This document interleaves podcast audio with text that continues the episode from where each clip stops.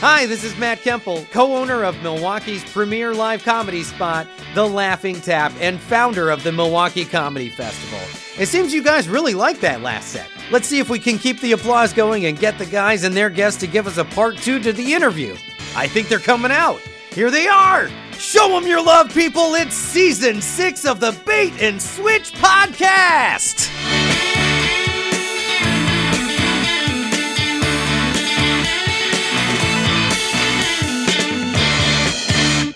Welcome back to the Bait and Switch podcast. It's Jim. It's Chris Beyer, as always, with Jim. Hey, Jim. Hey, Chris. Our guest is the same guest as we had last week. This is the second half of a two part interview. His name is Dave Williams. Hey, Dave. Hey, Dave. Hi, Chris. Hi, Jim. How are you doing?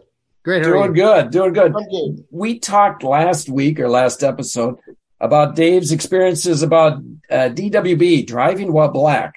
driving while black is a uh, unique experience. People don't know, I think, white people probably don't know just how often black people get pulled over. So I want to come at this from two angles. You know, the angle of the white guys and the angle of the black guys. And I want to talk about what can be done to fix things. So let's let's start from the angle that that's hinted at uh, just by this conversation. Are a good number of police officers racist? Uh, I would think that by and large, in a lot of especially small towns, the majority of police force is white, and uh, even just nationwide, the majority of police force is white. And so you might have this idea that you know a lot of white people might have bad bad attitudes wrong attitudes about minorities, especially African Americans. And so let's just start there. Dave, do you think that police officers might inherently be a little bit more prejudiced against black drivers, especially black males, than they should be? Uh, I I got to answer this in a strange in a strange way. Okay, I don't think inherently that they are. No, I do not. I don't think people are born quote to be racist or prejudiced. I think that's something that you acquire with your surroundings. Okay, you have to be quote taught to be racist or prejudiced, in Mhm. my opinion. Is there a situation where maybe some of the experiences that officers have that they have to deal with that might make them a little bit more cautious and expect a little bit more or, or something to happen? I think that's a possibility. If you're in a situation where as a police officer, you're going and you have to you have to deal with, you know, crimes going on or something like that where the crimes are happening and the one and what you happen unfortunately to be involved with you you see more crimes that are being committed by a certain group Mhm. you know and i'm not saying that they're the only ones doing the crimes but it just so happens those are the ones that you get called for then sooner or later you're going to start thinking golly every time i'm turning around i'm getting there's a problem with this group you know Mhm. Maybe it starts becoming something that because of a pattern, just because of what you're exposed to, you start thinking, I'm always going to have an issue with it. You know, Right. if that same officer ended up having to go to calls all the time on a different group, they might end up thinking that group is the problem. Mhm. You know what I mean? Mhm. It may not be a matter of race or creed or color. It's just a matter of the situations that they're in. Mhm. That's a possibility. Right. You know, just like you do have some who have grown up, they were taught. I know lots. There again, North Carolina. Uh, I knew lots of police officers in North Carolina who were Klansmen. You know, Wow. How did you know they're a Klansman? because I actually had a friend who was a son of a Klansman. And it, it used to be the strangest thing in the world. He would say, you know what? I can't hang around, you know, the N word. I can't hang around those people, but I can hang around you because you're not one. And I'm like, okay, I want to understand this. Yeah, How am I- right. what do you mean I'm not one of those? It's that Mhm. Vermont accent, is what Yeah, it right. was. No, this isn't a- yeah. no, he, no, it, it'd be basically this. He had been taught that black people do this and do that and do this. Mm. These were all the things that all black people do. Mhm. You know, Mhm. well, I don't do them. No. You know, So you There's things fit the that I just don't Yeah. do. You Yeah. know, Yep. I've been called this so much. Like I said, coming from Vermont, going into North Carolina, I've been called this so much. They're like, "You're not black. You're an Oreo. You're black on the outside, but you're white on the inside." I'm like, "How how do you mean this?" You know, Yeah. because they, you know, people. I went to predominantly black school. People would tell me, "Oh, black people do this, and black people do this, and black people do that." These are black people telling me, and I'm like, "Well, what difference does it make?" Right. You know, Mhm.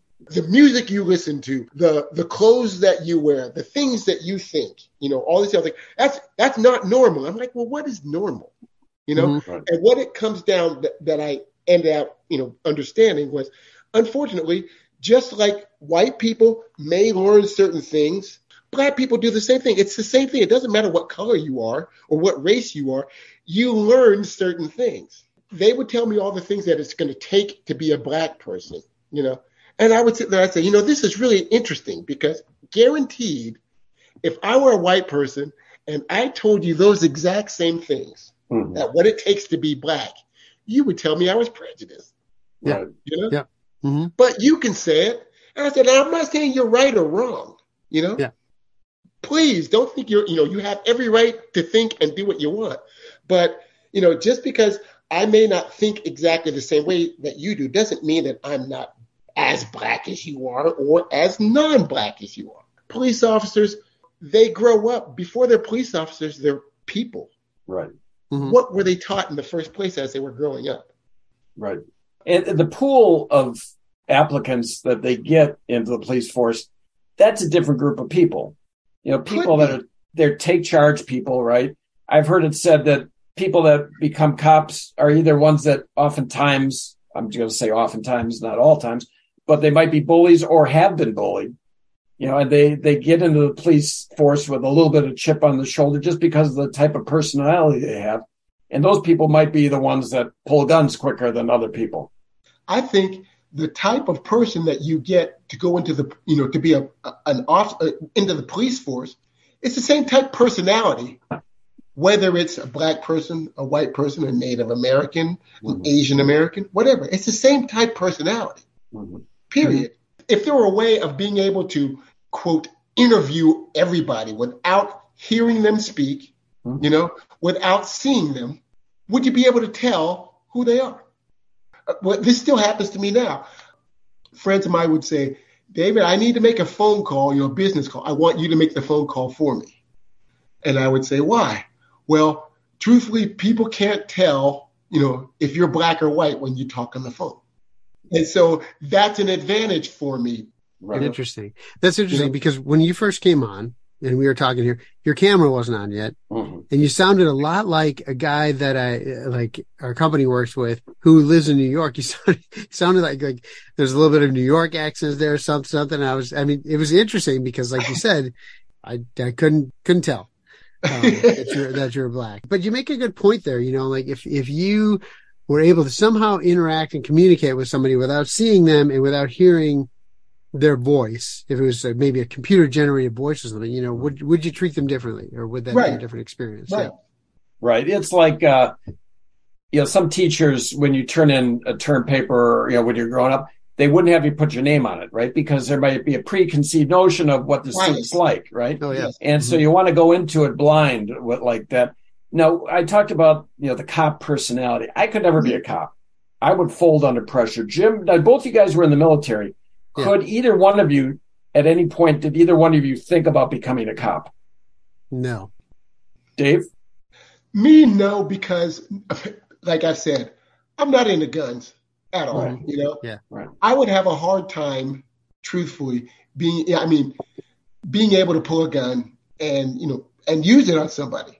You know, I'd probably end up getting shot before I could shoot anybody else. Right. Me, me as well. Now, you guys, different. you guys both be in the military. Military people and cops, I think there's a lot of overlap there. Did you guys know a lot of people that got Yes. into police force? I do. I know. I know a lot of them who went on to become, you know, in, in, into that line of business. You know, it, it's not a homogenous group. When you look at people Yeah. joining the military, there's they have all types of personalities that they want to do. You know, Right. you may not really know them because once you get into the service, the main thing of the service basically is they want to they want to be able to suppress the personalities, so they'll just have a group that will react when they need to. once once you leave, then it's just a matter of you know, do I go back to my you know? Per, I don't think you ever go back to your original personality because you've been you know you've gone through experiences that have changed you. But either you're going to you know have a little bit more personality coming back through, or you might just say, you know what, I'm good with this. And uh, you know, it, and in a case like that, then I need something. I want a job or a career that's more like that. And you find a lot of those people will end up into the the police force or the you know the fire department or you know things like that because it's the same type of structure that they have to deal with. You know, right. it's just a matter of what they like. Yep. Right. I mean, I think uh, for me, I was my career field was um, was like electronic avionics. We talked about this a little bit off the air, but we, mm-hmm. you know, and so generally, I think you get uh, more. Uh, I don't want to be, I don't want to be condescending towards I am going to say the same thing. Yeah, uh, you know, but but I mean, in in general, they, they're not the type of people who um they're more intellectual. Uh, that yes. sounds that sounds it, terrible. It it's sounds like, condescending, but it's not. Yeah, yeah. It's um, not. It's yeah, not so, meant condescendingly at all. Right, exactly. And and also the experiences and, and the jobs that that we had uh, didn't sort of have the same kind of lead toward the same path as other ones that I mean, like this, like avionics, electronics. That doesn't immediately say, "Oh, policeman," right? right. because I was in the military. That's that's a different. It's a different path. Whereas you got guys like maybe like army infantrymen, right, who are mm-hmm. working more with with weapons and doing and doing more things. You know, like kind of that um, policing, sort of to a certain extent. Yeah. Uh, you know, that could much easier uh, be a path, much easier for towards yeah. police. So yeah. Let's right. let's get back to a little bit what David talked about regarding groups of people. Yeah. Now, let's say for example, you're in an all-white suburb. Now, skin color is something that stands out, right? I mean, mm-hmm. you know, yeah. somebody's religion, somebody's uh, job title, whatever, doesn't really stand out when you look in somebody's window, but skin color does, right? Yes. So let's say you're in an all-white suburb, and you're a white, all white city. All white city, all white yeah, city or suburb. Like my hometown. Right, right. and and you see you see a black driver go through that town. You would think immediately something's different with this, right? As a cop, you could you could see a cop saying, This is different. I'm not used to seeing this person. Or conversely, yes. let's say a black neighborhood. All of a sudden there's one white guy driving through that black neighborhood. Is it completely out of the uh, question for cops of any color to see different skin colors drive through neighborhoods that are homogeneous and all of a sudden there's somebody of a different thing to say, Hey, this is something I should look out for. Is it, is that guy that bad of a guy to notice this? No, I don't think so. I think that's, you know, that's part of the job that that the police are, they have. It's, it's, you know, you're supposed to be naturally on the watch, you know, as, as we would say in this, you know, you, you have to be on the watch and you're looking out for things that are, quote, abnormal. Right. You know, there's nothing wrong with that. The cop sees something and decides, hey, I need to investigate this a little bit more. And that's why I don't mind if you want to stop me and ask a question, ask some questions, stop and ask, you know? Mm-hmm. But it's how you ask and how you go about doing it that can, I guess, make it a little bit more uncomfortable, you know? Right. I've had policemen who have stopped me, you know, and truthfully, they'll come up and say, you know, I'll say, well, officer, can you tell me why you've stopped me? And they'll sit there and tell you, well, honestly, something seemed a little bit, a little bit odd. So I just wanted to check and just verify that everything's okay. You know? Right. And do you know how much, how far that goes into making, to diffusing any ill feelings, you know? Sure. You say, okay, you know what? I can understand this because believe it or not, if I'm in my neighborhood, you know, and if a police officer were to come and say, hey, we we saw that there were some strange people walking around. We just we we wanted to check in and make every make sure everybody's you know feel feeling safe. You know, I'm sure everybody wants that. People quote hate the police when they're doing something against them, but they can't they can't wait to see the police when they need the police's help. Right. You know. Yeah. Yeah. You know, if you really think about it. So there's nothing wrong with that. I think that's actually a, a good thing to do.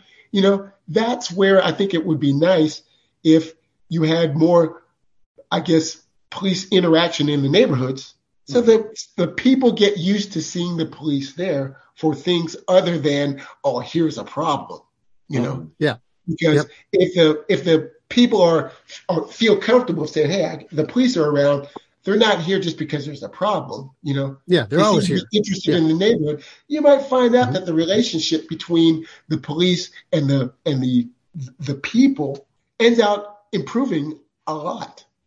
yeah. yeah which actually leads to kind of the last thing, which is what can be done to make things better. One thing that came up in the last year or two is probably not the best name slogan that was out there where they said defund the police. Uh, they could have come up with something a little bit better. Yep. But I think really what they're talking about is to shift resources into other areas. Are either one of you guys open to changing the formula, how money is pushed around in, in policing? my understanding of that, uh, of what that group of people is trying to do is the police come in and they have to be police officers, but that means being counselors sometimes. That means being, uh, you know, guys who have to have, be in a shootout sometimes potentially. That means people who are traffic, you know, stopping traffic, you know, people doing things illegally, all these. I think, my, again, my understanding is they don't want police officers when they go into a um, a domestic abuse situation. They don't want these guys being trying to be psychiatrists or social workers or whatever. There seems like they they have a lot of different hats that they have to put on. And my understanding is that they actually want those types of, of situations to be shifted, like you said, Chris, shifted to different resources that are that's more applicable than a police officer. Yeah, Dave, what do you think about reallocating police forces in a different fashion that they're already than they're already doing?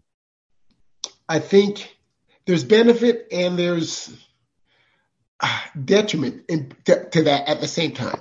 Just like Jim said, you know, unfortunately, you have police officers who are being forced to do jobs that really they shouldn't be doing. But sometimes they have to. It's really a matter of do you have enough resources available in the first place to be able to do these things? If you don't have enough resources, then is the proper training there for the few resources that you have to try to give them enough tools in the toolbox, I guess, to be able to try to help out as much as they can. I'm a natural pessimist. You know, I'm I'm one of those people that say people are going to get away with whatever they can get away with. Mm-hmm. Period. Instead of people are nat you know, people are naturally good, but they're going to get away with whatever they can. Uh, so that's why I, I really think you have to have accountability. So people, you're at, you're at your job. You know, if you don't do your job, you don't get your paycheck. You know what I mean? Mm-hmm. You got to come in. There's certain metrics that you have to do. If you're not performing, then why should you be getting paid? So I'm wondering if this this idea or the thought behind this defund the police is a matter of saying, hey, let's take a look and see what's the scorebook. How do we measure how effective you know, how effectively we are using our dollars, if it doesn't seem like city A police force isn't measuring up, you know, then quote punish them a little bit. Well, the easiest way to punish anybody, I mean, how do you how do you punish somebody? You hit them in the pocketbook, unfortunately. You know, you, you sit there, you sit there and you tell people, You've got to wear your safety glasses. You have to wear your safety shoes. You have to do this at work. Period. You know, and they don't do it. They don't do it. They don't do it. They don't do it. And each time you keep slapping them on the hand, you know, sooner or later you say, okay, you know what? You don't want to do it. I'm fining you. It's interesting, first of all, that that neither Dave nor I really have a solid understanding of what this is. Um, and defunding the police, I think it's under the misunderstanding that people are saying get rid of the police force. And yeah. if that's if that's actually what they're saying, then I am completely against that. I don't think that's the right way to go at all. Yeah, and I, I know that some people are saying yeah, we want to do that. And I would be, I would say, no, that's a horrible idea. Yeah. I do think there are a, small percentage of anarchists that are looking to get rid of the police. I'll yeah. say a couple things. One, you talked about these small fines. That's a little bit uh, of a question I've got, which is a common thing in lower income, and and you know maybe that might just be a uh, code word for African American black lower income neighborhoods is they keep pulling people over for missing taillights or things like mm-hmm. that. And so you know, you said you could dock somebody at work, you know, a couple bucks here and there for, for infractions like that. Should, you know, police officers stop, you know, going after people with missing taillights? Is it that important? And does it mess up uh, community relations? You got people that are of lesser income got cars that are older, they're more likely to break down, and constantly get p- being pulled over for having this car that might not be up to snuff.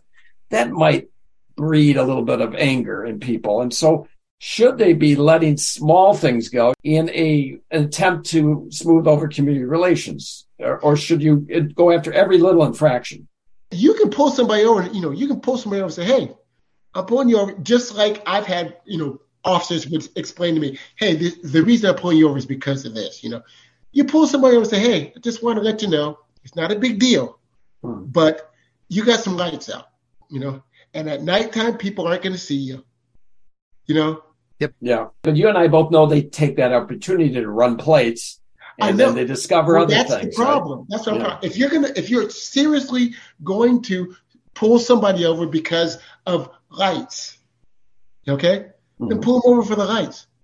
You don't have to quote harass them more. That's where it comes in. Because if you're gonna st- if you're gonna call some if you're gonna stop somebody and say, I'm pulling you over really because of your lights this is not a reason for me to run your plates, so I'm not going to run your plates. The thing that I would, and this is going to be again sort of devil's advocate, but yes. but forget about the you know the the black white uh, that the race thing. Think about drunk driving, right? Mm-hmm. You pull a guy over for a, a missing taillight because you want to make sure he's sober, right? So you pull him over, and if he so now if he smells of alcohol, are you supposed to say, well, I, you know, I pulled him over for a brake light, so I can't do anything about this alcohol thing, right? No, that's a different story. Yeah, it is that's different. Yeah. Because when you, so? stop, when you stop somebody for mm-hmm. their lights and you find out that they're drinking, now you have probable cause to say, right. hold on, here's an issue. Right.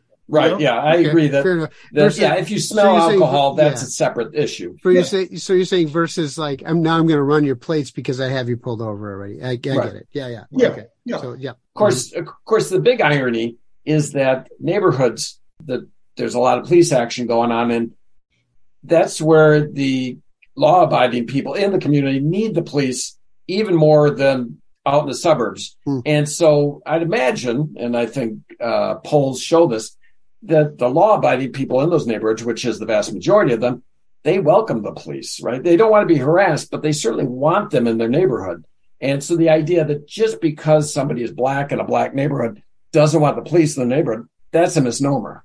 Right. I think everybody wants to have police in their neighborhood because, like I said, there's you may quote hate the police when they are quote harassing you, but you love the police when you need them because they're needed. You right. know, I think everybody likes to have the police. People just don't want to be harassed. Right. Yep. You know, Agreed. and so then it's really a matter of finding out well, what makes me feel like I'm being harassed? What makes you feel like you're being harassed? Find that out. You know, if I'm doing something wrong, I know I'm doing something wrong. But if I'm not doing something wrong and I'm getting stopped, please explain to me why. You know, yeah. And if it makes some sense, I'm like, you know, I can understand that. Thank you very much. I appreciate that. I think one thing that all races need to understand about each other race, uh, the other races, it's it's a common saying, and I'll, I'll throw it out there. I, I it's um, I'm, I'm I'm guarding against this, but there's this idea that people say, "Oh, they all look the same to me." My dad was in China, and somebody came up to him and said, "Are you a, a, a guy from England?" And my dad said, no, I'm American. And the Chinese guy said, oh, you all look the same to me. Right. Yep. And so there's this idea that the white police officer looks at the black guy and say, you look like that suspect. And the black people look at each other, go, they don't look anything like the suspect. Right. right? But people of one race are very unreliable in telling the nuance and difference within a different race. And so there is this idea that kind of black people and, and Asian people all look the same to white people and vice versa the yeah. Asian look at white and look at black, they all look the same. And so I think there is this thing out there where white police officers truly look at a suspect and think, yeah, he kind of looks like that guy. And and the black community said, what are you talking about? But I don't think the guy's being untruthful. Right. Well, it's yeah. like me. I'm, I'm, you know, you could you could put a German right beside a Frenchman, right mm. beside a Canadian, right. you know, and you know I probably wouldn't be able to tell you, oh, he's German and he's French, you know, unless you tell me one of them is German, one is French, and one is Canadian. or know? at least, I'm going to look at it, I'm going to go like this. Okay. and they say, "What's their nationality?" Yeah, You know, Or just what's, their- what's their- their, what's their, yeah. you know, their you their know, facial. What I'm saying is their facial characteristics, irrespective of their national origin, their Right. facial characteristics might not jump out at you as much. When I, I, use that as an example. yeah, I use when that I as an example Yeah. because basically, even though here I'm talking nationality, Right. it's the same thing right, when you sit down and you're and you're you know you're looking because I don't think we really pay attention enough to really discern what people look like. Mhm. You know, yeah, we get a, we get a, a quick view. You know, even though the police say, "All right, can you describe the suspect?" Now, how many times have you looked at somebody and you could you could then draw a picture of them? You know, right, Yeah. you know, Rarely. you're just gonna go, Yeah. well, you know, he was, I don't know, he's maybe six feet tall. You know, right. long long hair. What color hair? I don't know, brown, brownish, something like Yeah. that. You know, it's going to be vague terms. Yeah. Always. I just think that that people within one one race are more able to see nuance within their own race than other races, and that might lead to confusion. Yeah, I, I, you, you're probably right on that. Well, anyway, Dave, I want to thank you for coming on. Uh, we every now and then we like to address some other issues here on the show, and I wanted to thank for being a good sport here. And you know, when I approached you with this idea, you're very interested, so I wanted to thank you for being on the show. Yeah, Well, absolutely, sure, Dave. I'm happy Appreciate to be it. there. My pleasure. Join us next time on the Bait and Switch podcast when we talk with our friend Scott Saveco and his band, The Weary World.